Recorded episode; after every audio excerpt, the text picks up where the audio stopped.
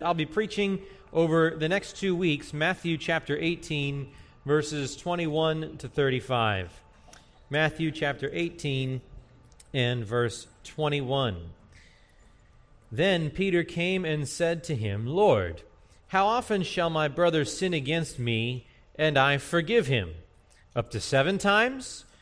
Jesus said to him, "I do not say to you up to 7 times, but up to 70 times 7.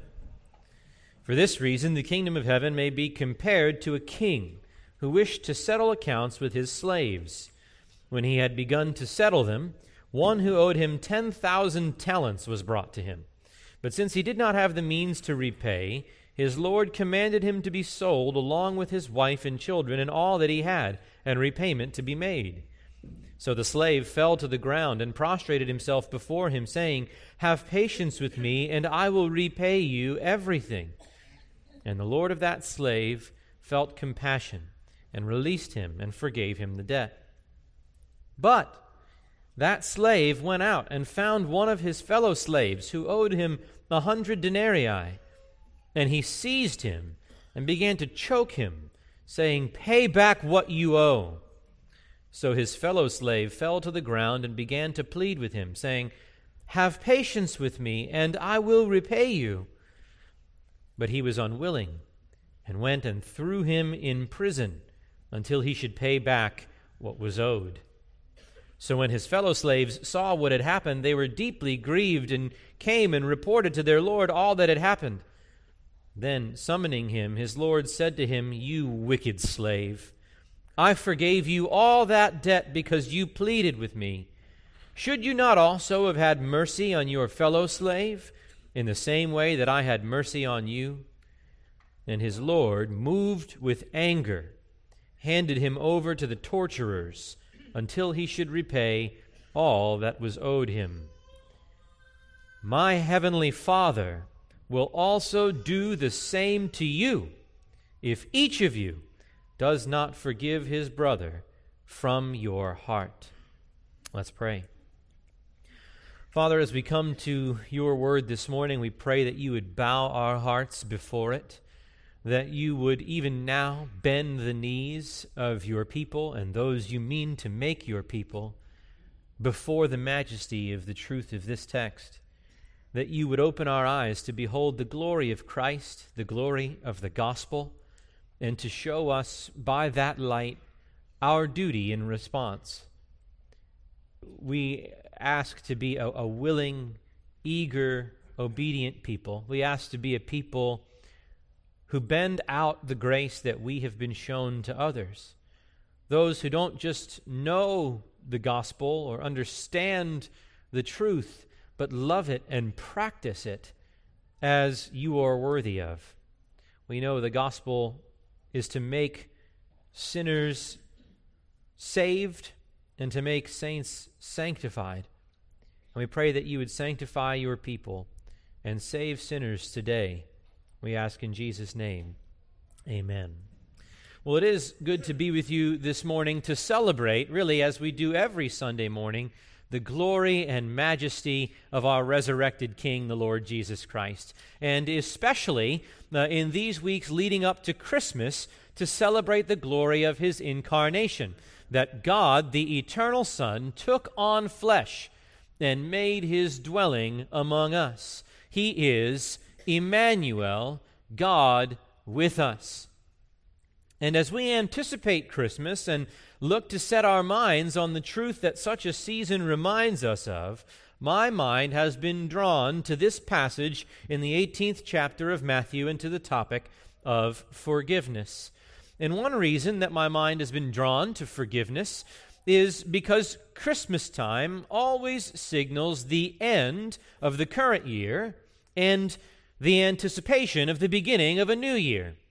And when we think about seasons of culmination and corresponding new beginnings, it's natural to be drawn to thoughts of wiping the slate clean, of starting fresh.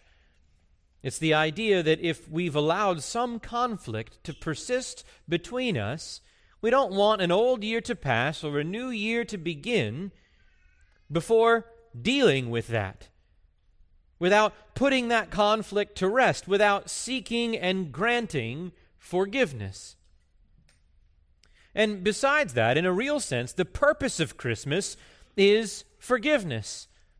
The purpose of the incarnation of God the Son was so that sinners could be forgiven, so that the punishment for sin, which was due only to man, and yet which could only be borne by God, would be borne by the God-man.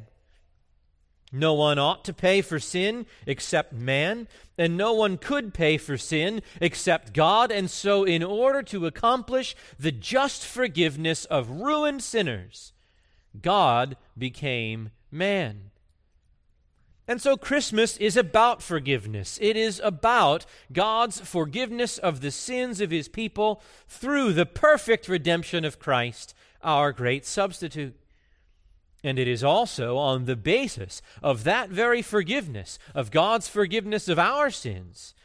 It is also about our forgiveness of those who have sinned against us. Our being forgiven and our being forgiving are inextricably linked. And perhaps no passage illustrates that truth more vividly than Matthew 18, verses 21 to 35. And the text comes upon the heels of the Lord's teaching on church discipline in Matthew 18, 15 to 20, where he outlines the 4 steps that believers are to follow in confronting sin in one another. If your brother sins, he says, go and show him his fault in private. If he doesn't listen, take one or two more with you, so that you establish everything by the mouth of 2 or 3 witnesses. If he doesn't listen to them, you tell it to the whole church, so that the entire redeemed community pursues this brother and aims to convince him of his sin, of the harm that it inflicts, and of the need for repentance. There is to be private rebuke, plural rebuke, and then public rebuke. And if he doesn't listen even to the whole church, you put him out of the church, because by refusing to repent of sin, he is behaving like an unbeliever. Well, on the heels of that text, Peter pipes up and asks Jesus, verse 21, Lord, how often shall my brother sin against me and I forgive him? And we understand the question. Jesus has just said that there are going to be occasions, even among the people of God, where your brother or sister in the Lord sins against you. And church discipline outlines what to do when there isn't repentance.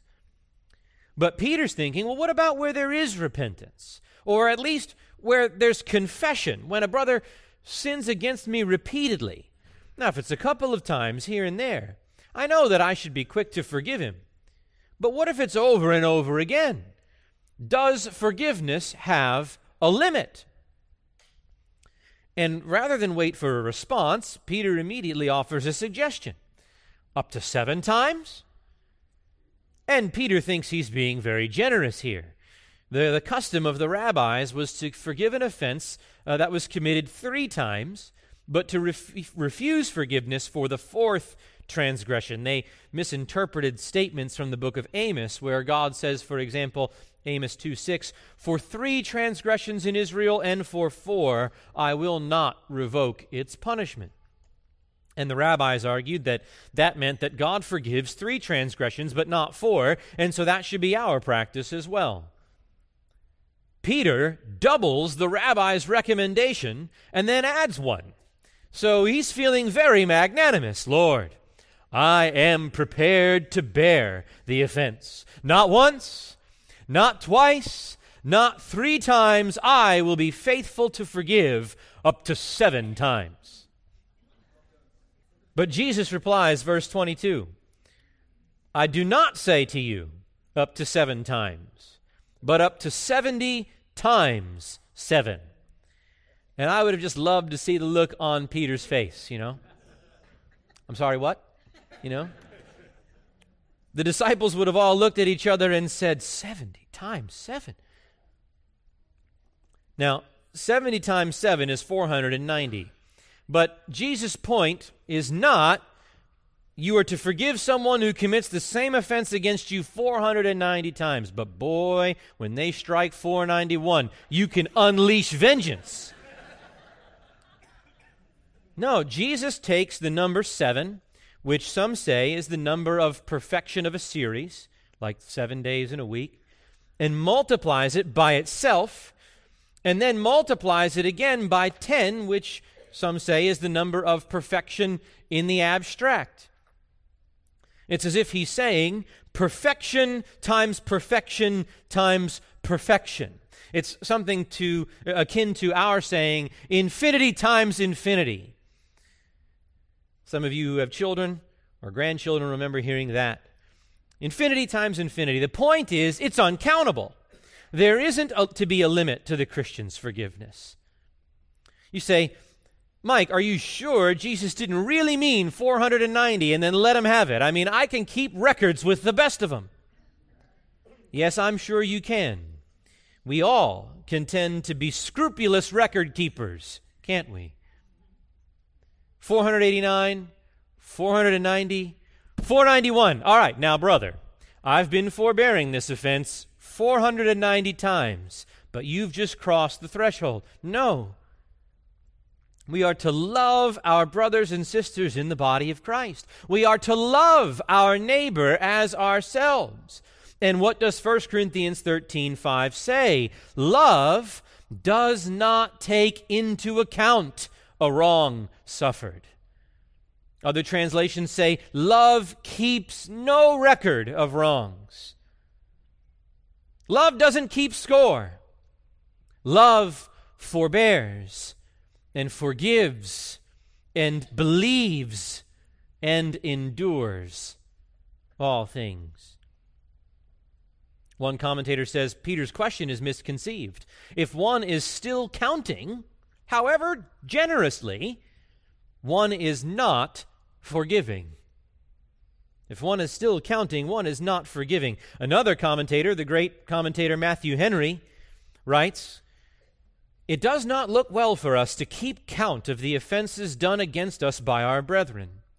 There is something of ill nature in scoring up the injuries we forgive, as if we would allow ourselves to be revenged when the measure is full. God keeps an account, Deuteronomy 32:34, because he is the judge, and vengeance is his. But we must not, lest we be found stepping into his throne. It is necessary to the preservation of peace, both within and without, to pass by injuries without reckoning how often, to forgive and forget. And in fact, Jesus says in Luke 17:3-4, if your brother sins, rebuke him, and if he repents, forgive him. And if he sins against you 7 times a day, and returns to you 7 times, saying, I repent, forgive him. And so here is the principle, one that needs to take root in the soil of every Christian's heart. Where there is repentance, there is forgiveness. Where there is the seeking of forgiveness, there is the granting of forgiveness. When a brother or sister repents, Christians forgive. We are to be extravagant, lavish forgivers. And why is that? It's because we have been extravagantly, lavishly forgiven. If in Ephesians chapter 4 and verse 32, Paul says, be kind to one another, tender-hearted, forgiving each other, just as God in Christ also has forgiven you. In Colossians chapter 3 and verse 13, Paul says, bearing with one another and forgiving each other, whoever has a complaint against anyone, just as the Lord forgave you, so also must you. And the weight of those words needs to land on us. We are to be a lavishly forgiving people because we are a lavishly forgiven people. We need to be freshly affected by the weight of our own sin, by the sheer magnitude of the debt that we owe to God for the offenses we have committed against His holiness. And we need to be ravished by the scandalous mercy, by the free grace and boundless compassion of the forgiveness we have received from God through Christ. And we need to be able to compare the mountain of our own sin against God, which has been freely forgiven, to the molehills of the offenses that even our fellow Christians have committed against us. And we need to bend out the mercy, the very mercy that we have received, to them in forgiveness. And Jesus makes this very point by following up his 70 times 7 answer by telling a parable in verses 23 to 35, a parable that will be the subject of our study both this Sunday morning and the next. And it is a parable that illustrates the mercy of God to us in His forgiveness of our sins through the atoning work of Christ, as well as our gospel-driven duty to forgive as we have been forgiven. Those are the two broad movements of the parable. We have the forgiven slave in verses 23 to 27, and the unforgiving slave in verses 28 to 35. And we'll take the first of those this morning and the second next Sunday morning. This first half that we'll dig into today is intended by the Lord Jesus to be a vivid and heart-ravishing illustration of God's bottomless grace in forgiving us. And so that's my goal for this morning, to assault your soul with views of the unspeakable glory of your salvation, of the riches you possess in Christ, of the treasure that is the forgiveness of sins. And to do that, we'll walk through the first half of this parable in 5 scenes. The first scene comes in verses 23 and 24, and it is the scene of the slave's incalculable debt. The slave's incalculable debt. Jesus says in verse 23, "For this reason, the kingdom of heaven may be compared to a king who wished to settle accounts with his slaves." And again, Jesus indicates that we're dealing with life in the kingdom of God, speaking about how believers are to conduct themselves with one another. And he says it's like a king settling accounts with his slaves. And in the ancient world, a king would have several officials appointed to oversee the various provinces of his kingdom. They were something like governors, and one of their primary responsibilities would be to collect the region's taxes for the king. And so at various times, the king would call his governors to account for the tax money that they were responsible to deliver. And this is likely the scenario here.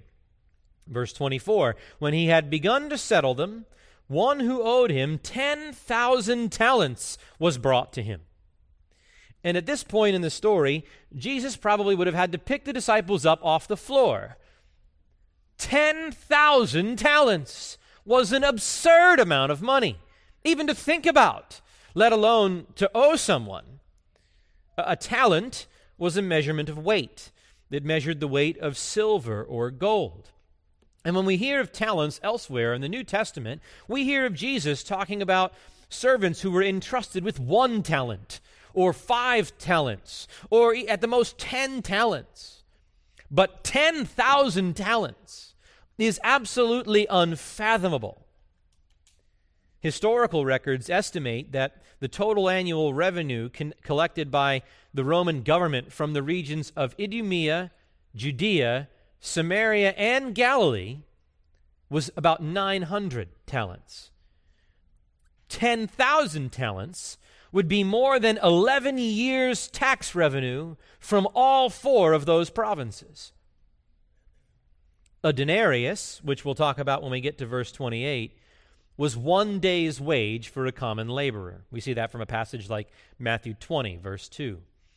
A talent was equivalent to 6,000 denarii. So a talent was 6,000 days' wages, or roughly 16 and a half years of an average earner's income. 10,000 talents would then be 60 million days' wages, or 164,383 years, give or take, of pay. That's an unfathomable number. It is an absolutely incalculable debt. In fact, the Greek term murios, that gets translated 10,000 in this text, was actually the highest number in the Greek language. And because of that, it was often used figuratively to represent an uncountable number. We borrow that term into English in the word myriad. And we see it used that way in Revelation 5:11, where we read of the number of angels in heaven being myriads of myriads, 10,000 times 10,000. So like 70 times 7, 10,000 talents isn't intended to be a unit of legitimate measurement. It's meant to be hyperbole that signifies a number that cannot be counted. Saying the slave owed the king 10,000 talents is like saying he owed them $1 zillion, a bajillion dollars. It's an absolutely incalculable debt. And what this teaches us is that each and every one of us slaves owes God, our King, an incalculable debt.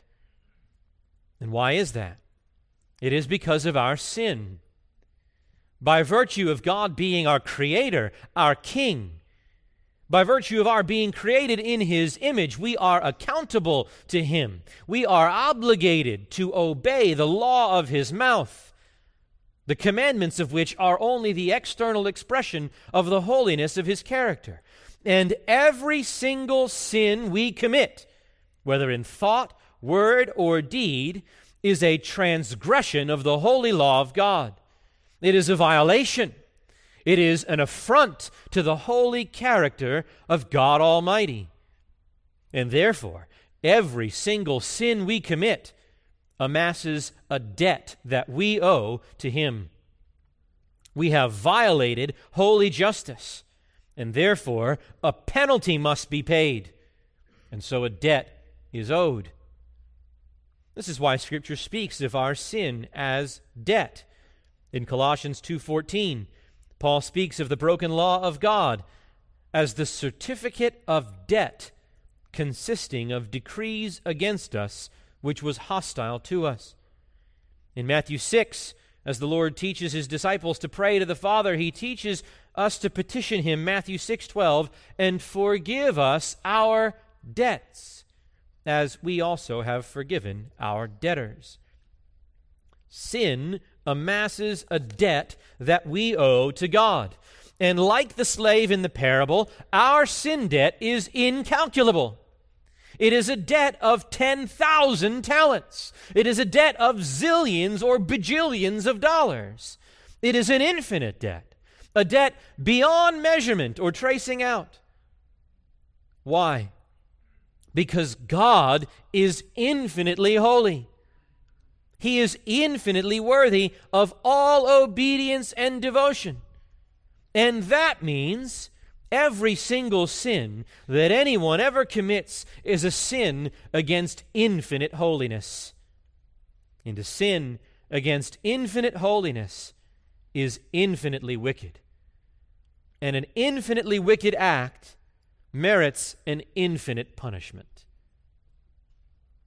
Back in October, we hosted the first Puritan conference here on our campus, and I was assigned to give 2 talks, one of which was called The Puritans on the Sinfulness of Sin and the Greatness of Grace. And what a fruitful topic of study that was for me. It convinced me that we don't meditate often enough on the sinfulness of sin, on its supreme wickedness, on its loathsomeness and filthiness. Sin doesn't disgust us like it should for the vile thing that it is. The Puritans called it the plague of plagues, the evil of evils. And it seemed that almost every Puritan wrote a treatise at some point in their lives entitled The Sinfulness of Sin. And the sinfulness of sin is measured chiefly by how diametrically opposed it stands to the God of all goodness and beauty. In his book, Heaven Opened, Joseph Allen wrote this: "Sin is the insurrection and rebellion of the heart against God. It turns from him and turns against him. It runs over to the camp of the enemy and there takes up arms against God. Sin is a running from God and a fighting against God. It would spoil the Lord of all the jewels of his crown. It opposes the sovereignty of God. A sinful heart would set up itself in God's throne. It would be a king in his stead and have the command of all. Sinners would be their own gods." Ralph Venning wrote this: "Sin goes about to ungod God, and is by some of the ancients called deicidium, God murder, or God killing. Sin would, if it could, kill God and be God in its place." And in one of the more striking passages you'll ever read, John Bunyan wrote this: "Sin is the dare of God's justice, the rape of his mercy, the jeer of his patience, the slight of his power, and the contempt of his love." Is it any wonder that sin against a God so good, so glorious, and infinitely holy as our God, is it any wonder that even a single sin merits an infinite punishment, obligates us to an incalculable debt? And yet, we haven't committed just one sin against infinite holiness, have we? We haven't committed just one sin per day against infinite holiness. We haven't just committed one sin since we sat down this morning against infinite holiness. We have committed thousands upon tens of thousands of sins in our lifetime. David speaks for all of us in Psalm 40, verse 12, when he says, "Evils beyond number have surrounded me. My iniquities have overtaken me, so that I'm not able to see. They're more numerous than the hairs of my head, and my heart has failed me." Dear friend, our King has fixed a day in which he is going to call each one of us into his presence and settle accounts with us. And every last one of us, by virtue of who we are by nature, will, because of our sins, owe him an incalculable debt.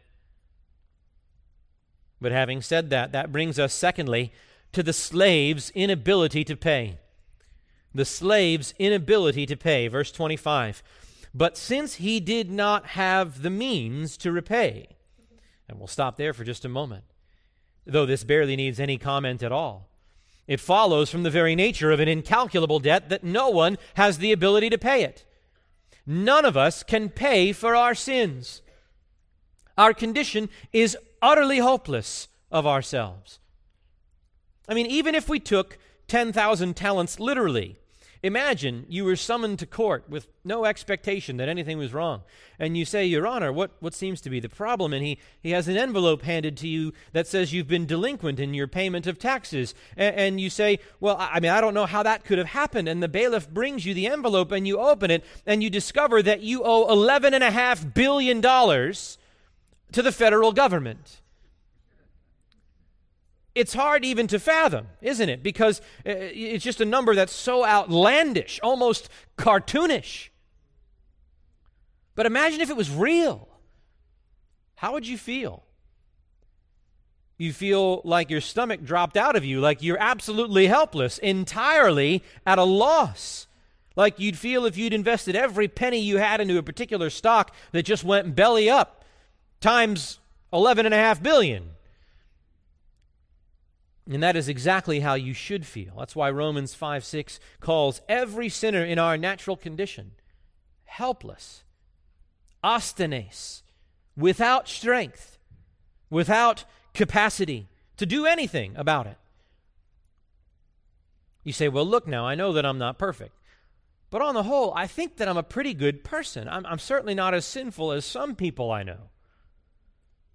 But James 2:10 says, "For whoever keeps the whole law and yet stumbles in one point, he has become guilty of all." If you break even one of the commandments of God's law, he says you're guilty of breaking them all. You can't congratulate yourself because you're not an adulterer or a murderer, but you are a liar and a thief. So, okay, well, if I'm guilty, let me at least try to pay for my crimes. But no, your debt is unpayable. Psalm 49, 7 and 8 says this, "No man can by any means redeem his brother, or give to God a ransom for him. For the redemption of his soul is costly, and he should cease trying forever." Give it up. And you know, your soul's redemption doesn't cost any less than your brother's soul. You can't pay. It's just impossible. You say, no, I'll cleanse myself of my stains. In Jeremiah 2:22, God says, "Although you wash yourself with lye and use much soap, the stain of your iniquity is before me." But I can change. I can do better. Jeremiah 13:23, "Can the Ethiopian change his skin? Or the leopard his spots? Well, then you also can do good who are accustomed to doing evil." No, I'll work hard. Romans 3:20, "By the works of the law, no flesh will be justified in his sight." No, we must all make the confession that Augustus Toplady wrote in that wonderful hymn, "Rock of Ages, cleft for me, not the labors of my hands can fulfill thy law's demands. Could my zeal no respite know? Could my tears forever flow? All for sin could not atone." And so what is the consequence? For that we come in the third place, not only to the slave's incalculable debt and the slave's inability to pay, but also, number three, the slave's deserved condemnation. The slave's deserved condemnation. Verse 25 again. "But since he did not have the means to repay, his Lord commanded him to be sold, along with his wife and children, and all that he had, and repayment to be made." And this was something of a common practice in the ancient world, where someone who had found himself unable to pay a debt would sell himself into the servitude under the one to whom he owed the money, basically to work off by manual labor the debt that he owed. The law of God, without condoning that, in Leviticus 25, takes for granted that such a practice will occur from time to time, and it makes provision for the family of such a one who had become so poor as to need to sell him into slavery to redeem him by paying his debt as a ransom price. Well, such was the case for this slave and for his whole family.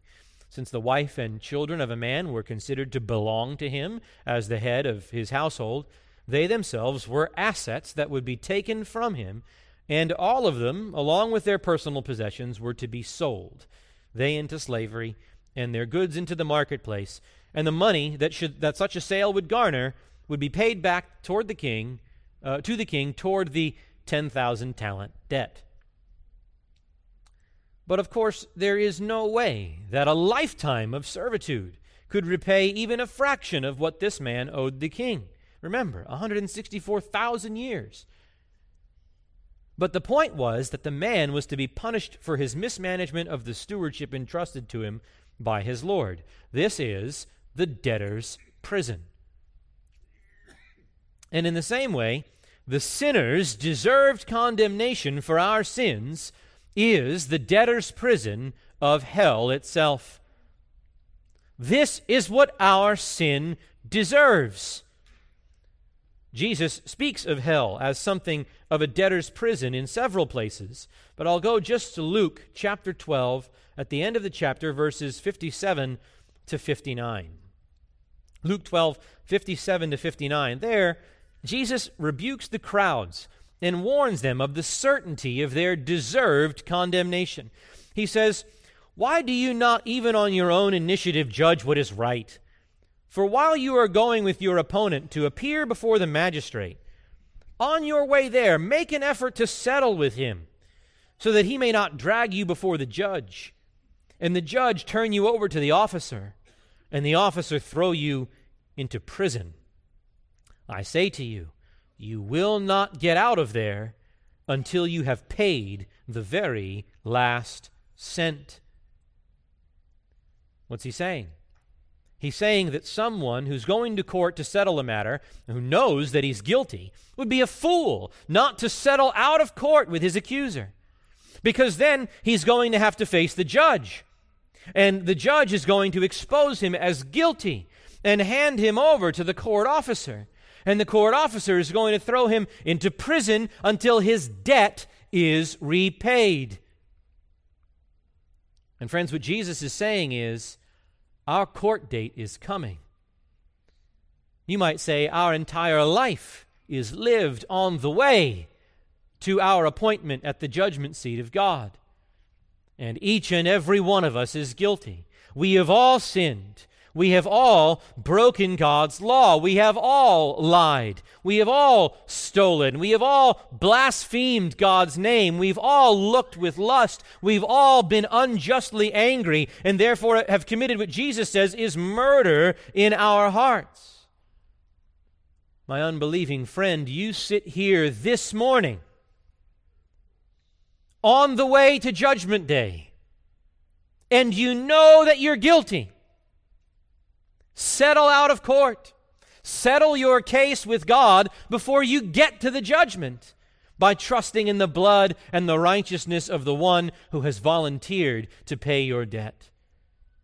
Because when you stand before him as your judge, clothed in the nakedness and clothed in the filthy rags of your own sin, devoid of the pure robe of the righteousness that God requires of all those who would stand in his presence, he's going to cast you into the debtor's prison of hell until you can pay what you owe. And the reality is, friend, that like the man in the parable, you'll never be able to pay what you owe. Because as we've said, every sin you commit is perpetrated against an infinitely holy God. And so every sin is an infinite crime. It makes you infinitely guilty, and therefore it incurs an infinite debt and merits an infinite punishment. And Scripture speaks about that as eternity in hell. Eternity in a place which Jesus himself describes as the furnace of fire, where there will be weeping and gnashing of teeth. That horrible place is the just punishment that your sins deserve, that my sins deserve. It is our deserved condemnation. And the great commentator John Gill writes, "But think, O sinner, what you will be able to say and do when God comes to reckon with you, and you have nothing to pay, nor anyone to pay for you, or be your surety. A prison must be your portion forever." And that being the case, I hope every last one of you within the sound of my voice has the good sense to do what this slave does next, though not, as we'll see, in the precise way that he does it. Our fourth scene, back in Matthew 18, is the slave's plea for mercy. The slave's plea for mercy. We see it in verse 26. "So the slave fell to the ground and prostrated himself before him, saying, 'Have patience with me, and I will repay you everything.'" He does the only sensible thing that a man in his position can do. When you are a slave under the bondage of an incalculable debt that you are unable to pay, staring down the sentence of your deserved condemnation, the only reasonable thing to do is to bow down on your face and beg for mercy. But there's something curious about the way this man asks for mercy. He asks for mercy in the form of patience. "Have patience with me, and I will repay you everything." This man owes $11.5 billion, 165,000 years' wages. "Sure, buddy, how much time would you like?" I'll repay you everything. This man is delusional to think that simply more time would suffice for him to pay such an incalculable, unpayable debt. And yet, isn't that perfectly illustrative of the sinner's natural, legalistic disposition? When we're confronted with the absolute holiness of God and the sheer magnitude of our sin and the unbearable weight of our deserved judgment, what do we say? Oh, I've got to do better. I've got to clean up my life. I've got to turn over a new leaf. I've got to reform myself. I've got to pay God back. If I could just get a handle on my vices, I know God will understand. I'll just put away the drugs and alcohol. I'll stop the fornication and the sexual immorality. I'll get a real tight grip on my language and my thought life. I'll even get back into going to church and reading my Bible. Do you know what all that sounds like to God? Have patience with me, Lord, and I'll repay you all of my $11 billion debt. And he says, oh, really? And what are you going to pay me with? And you say, well, with my righteousness, Lord, with my cessation of sin. And there are two problems with that. One is that even if you could this very moment summon the willpower from within yourself to stop committing sin in thought, word, and deed for the rest of your life, you still wouldn't be able to pay for the 10,000 talents of debt you've racked up already. But second, what estimation does God make of your righteousness, of your cessation of sin? Isaiah 64:6, for all of us have become like one who is unclean, and all our righteous deeds are like a filthy garment. You've heard it before, but the Hebrew term literally is menstrual cloth. You want to pay your sin debt with promises of righteousness? God says that's trying to pay an $11 billion debt with your dirty underwear. It's never going to happen. It's what Paul says about the Jews of the first century in Romans 10, 2 and 3. He says, for I testify about them that they have a zeal for God. I'll pay all, but not in accordance with knowledge. For not knowing about God's righteousness and seeking to establish their own, they did not subject themselves to the righteousness of God. They are ignorant of the true height of God's holiness, and therefore they are ignorant about the true depth of their sin, and so they refuse God's righteousness revealed in the gospel, and they seek to establish their own righteousness via the law. But the law was never given to provide man's righteousness, only to aggravate his debt. And so if you go to the law looking to pay your debt, you're going to find no relief. You're only going to increase your debt. It's like that scene in Pilgrim's Progress where Christian strays from the narrow and difficult path of the cross that evangelist has commended to him, and he follows the counsel of Mr. Worldly Wiseman, who tells him he can be rid of his burden by going to the house of Mr. Legality, who dwells in the town of Morality, over by yonder high hill. And so Christian approaches the hill, but when he gets close to it, he thinks that the top of it was hanging so much over his head, that over the bottom of the hill, that he was afraid it was going to fall on his head. And flashes of fire came out of the hill, just like Mount Sinai quaked with smoke and fire as God gave Israel the law. And Bunyan tells us that the burden of sin that Christian was carrying on his back now felt heavier to him than when he was on the way of the cross. If you seek to pay your sin debt to God by asking for more time, your debt will only grow. Your burden will only be heavier. You'll only store up more wrath for yourself on the day of wrath and revelation of the righteous judgment of God. God doesn't delight in your sacrifices. The sacrifices of God are a broken spirit and a contrite heart, as David says in Psalm 51:17. We are to seek the righteousness of God through faith in Jesus Christ, Romans 3:22.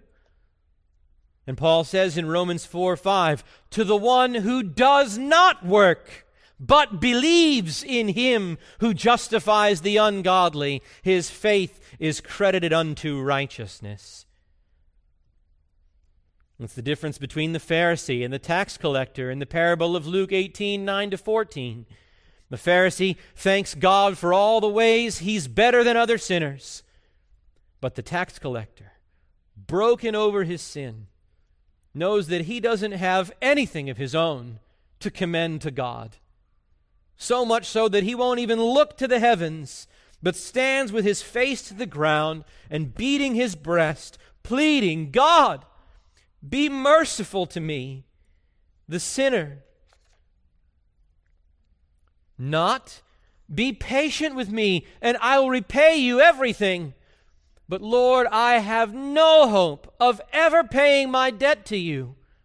I've got nothing of my own to commend to you, least of all the filthy rags of my own righteousness. No, nothing in my hand I bring. Naked I come to thee for dress. Helpless I look to thee for grace. Foul, foul I to the fountain fly. Wash me, Savior, or I die. I ask not for more time to satisfy your justice. I could never do it, not in 165,000 years. Lord, I ask for mercy. I ask that you would forgive me. I ask that out of the bounty of your own free grace that you would cancel the debt of my sin. That's what this man in our parable should have prayed. And friend, it's what you must pray in your plea for mercy. And that leads us in the fifth place to the final scene of this first half of the parable. And that is the king's compassionate forgiveness. The king's compassionate forgiveness. This slave doesn't even ask for mercy in the right way. He asked for more time to satisfy justice. And yet, verse 27, the Lord of that slave, this glorious, large-hearted, gracious king, felt compassion and released him and forgave him the debt. And oh, that there were words to express the beauty and the glory and the majesty of the words of that verse.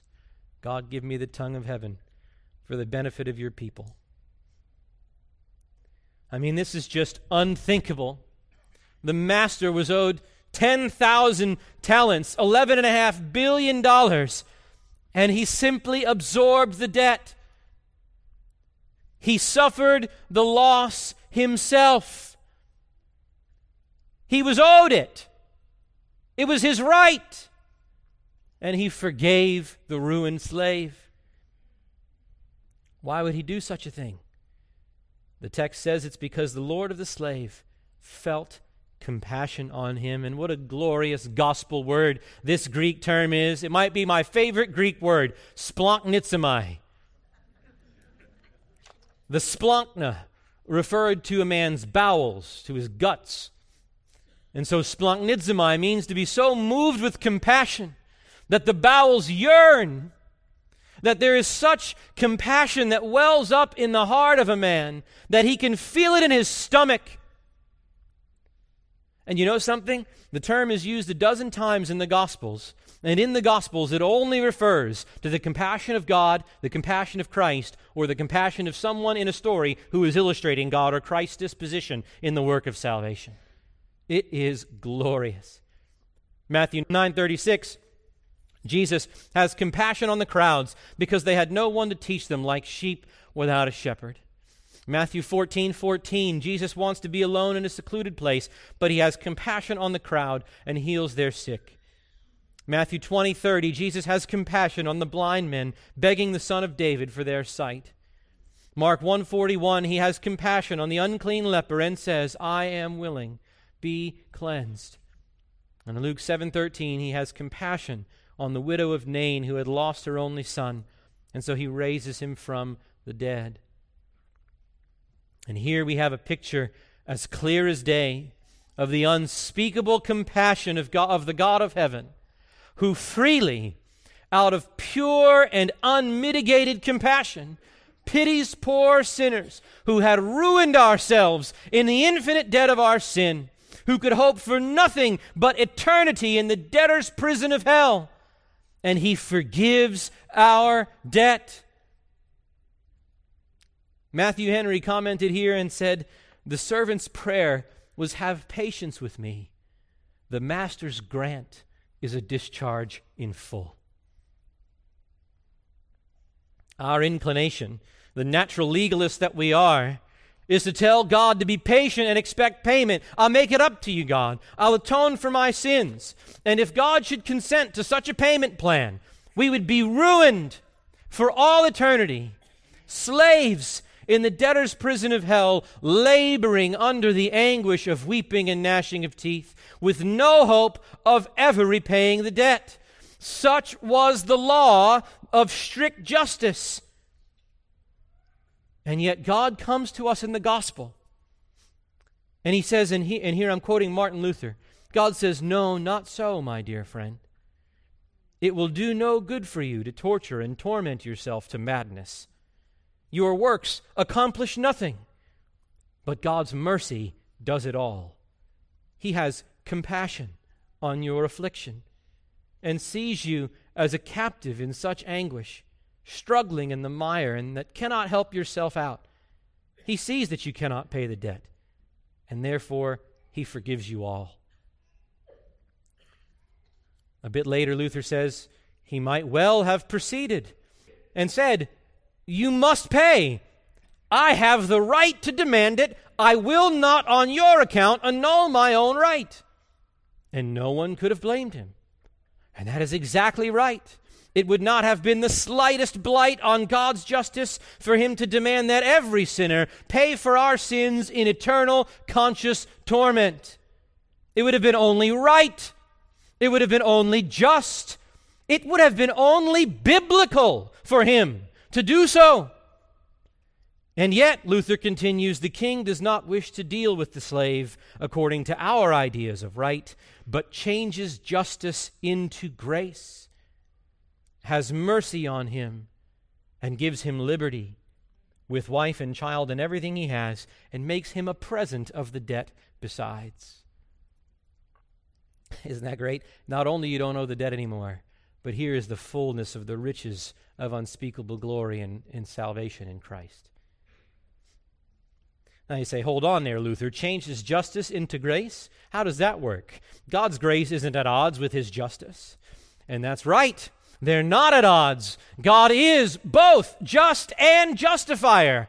But how? Because he discharges the infinite debt of our sin by the infinite propitiatory payment of the Lord Jesus Christ. God does not abrogate his justice in forgiving us. He doesn't just sweep our sin debt under the rug. He doesn't just take the bills and say, well, kids are going to be kids, and rip them up. No, he made him who knew no sin to be sin on our behalf. Yahweh has caused the iniquity of us all to fall on him. He bore our sins in his body on the cross. God demands full payment for sin, for every sin ever committed in history. But in the case of those of us who are beneficiaries of his compassionate forgiveness, he demands our full payment from our substitute. And the Father finds in Christ a substitute who is willing. John 10:18, "No one takes my life away from me. I lay it down of my own accord." Matthew 20:28, don't miss it. "The Son of Man came not to be served, but to serve and to give his life a ransom for many." This is why he came. He is the one who says, as John Flavel has so memorably put it, "Oh, my Father, such is my love to and pity for them, that rather than they shall perish eternally, I will be responsible for them as their surety. Bring in all thy bills, that I may see what they owe thee. Lord, bring them all in, that there may be no after reckonings with them. At my hand shalt thou require it. I will rather choose to suffer thy wrath than that they should suffer it. Upon me, my Father, upon me be all their debt. Dear people, let your hearts sing in worship of such a willing substitute. But not only is your substitute willing, all the well wishes in the world wouldn't matter if he weren't also able to undertake your sin, to pay your sin debt, and he is able. 10,000 talents, $11.5 billion, eternity, infinite wrath and punishment for ages and ages without end. For not just one sinner, but for every sinner who comes to him in repentance and faith. Can you imagine the debt that Jesus has paid for his people? Can you fathom it? How glorious must he be? How worthy must he be? How precious must his blood be? How infinite must his righteousness be to pay an infinite debt for an innumerable host of sinners? Oh, what a Savior is our Savior. This is the Savior we celebrate at Christmas time. This gospel of compassionate forgiveness. A little later on in Pilgrim's Progress, Faithful is telling Christian about his journey. And he speaks about how a man had been running after him. And when he caught up to him, he knocked Faithful to the ground, he says, as though I were dead. And when he came to, he asked the man why, and he knocked him out a second time, as if he were dead. And he said, so when I came to myself again, I cried him, mercy, mercy, be merciful. But he said, the man who knocked him out said, I know not how to show mercy. And with that, he knocked me down again. And Christian tells Faithful, that man that overtook you was Moses. He spares none, nor does he know how to show mercy to those that transgress his law.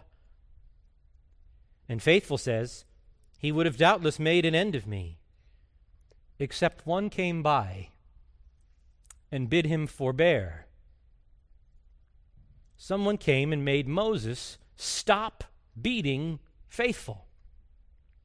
And Christian asks who that was, and Faithful says, I did not know him at first, but as he went by, I perceived the holes in his hands and in his side, and then I concluded that he was our Lord. See, the law does not know how to show mercy. It beats us mercilessly, but justly, even for our inward inclinations to sin. And given the magnitude of the debt we owe, if we sought relief from the law, it would surely beat us into the death of eternal punishment. But there is one who comes and makes the law forbear, not by overturning justice, but by suffering in himself the demands that justice makes upon us, by absorbing the full weight of our debt. Rich wounds those holes in his hands and in his side. And the point that Jesus is making, dear people, is that if we are to learn this principle of 70 times 7 forgiveness, of lavish, extravagant, unending forgiveness to one another, we need to dwell much upon the lavish, extravagant, infinite forgiveness that we have been granted in the gospel of Jesus Christ. And that means we need to dwell much on the infinite debt that we owe and let our hearts be melted by the compassionate forgiveness of God our King through Christ our substitute. Think of what you were when the Lord saved you. Think of how foolishly you lived. Think of how fruitless and futile and worthless was the path that you were walking. How you would have totally wasted your life and lost your soul if He left you to yourself. Think of what boundless debt you had amassed by your life of sin. How exquisitely you deserved His punishment. And then think of how freely you were forgiven. How extravagant was the forgiveness that was lavished upon you. And so John Flavel writes again, reader, let me beg you, if you be one of this pardoned number, to look over the canceled bonds and see what vast sums are remitted to you. Remember what you were in your natural estate. What? And yet pardoned. Full and finally pardoned, and that freely, as to the hand that you had in the procurement of it. What can you do but fall down at the feet of free grace and kiss those feet that moved so freely towards so vile a sinner? And the point that Jesus will make in the remainder of the parable is, can it be that you kiss the feet of free grace and refuse to wash the feet of your fellow slaves? Can it be that you kiss the feet of free grace and yet refuse to exercise free grace in your forgiveness of sinners like you? Can you imagine someone receiving such scandalous, unheard of forgiveness, to be forgiven such an incalculable debt, and then refusing to forgive a brother or sister in Christ of what can only be an infinitely lesser offense than one's own offense against God? It should be unthinkable among the people of Christ. And yet, unfortunately, not only is it thinkable, for some of you, it's your practice. It's your character. And it can't be. It simply cannot be. Please come back next week as we encounter such an unthinkable scenario and seek to apply the benefit of this text even further to our own practice. Let's pray. Father, we pray that you would make your word effectual in the hearts of your people, that you would cause the seed to germinate in the soil of our souls, and that a rich crop yielding 30, 60, and 100-fold would spring up to your grace and the praise of your grace and to your glory. We are, first of all, bowed to the dust in humble wonder that you should forgive us so freely of such an incalculable debt. We feel it, Lord. We feel the weight of our own sin.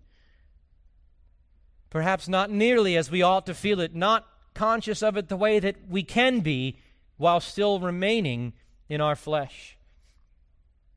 But we've seen the fringes of your ways, and we know the freedom of being rid of our burden after being weighed down with it for so many years.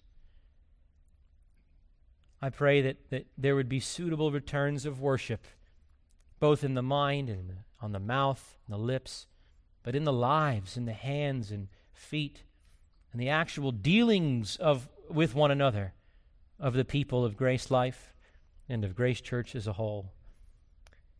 Use this text to ravish us in worship, and use the rest of the parable, we pray, in your providence next week, to make conscience of it to each one of our lives, so that it would be that we lavishly, extravagantly forgiven people would be a lavishly, extravagantly forgiving people. Lord, then would marriages be healed, Then would rifts in families be reconciled and mended. Then would ministry be vibrant, unhindered by offerings that need to be left at the altar while reconciliation goes to take place. Root out the rot within your people. Make us strong cedars, oaks that can't be moved, for a life of service to you. We pray in Jesus' name. Amen. For more information about the ministry of the Grace Life Pulpit, visit at www.thegracelifepulpit.com. Copyright by the Grace Life Pulpit, all rights reserved.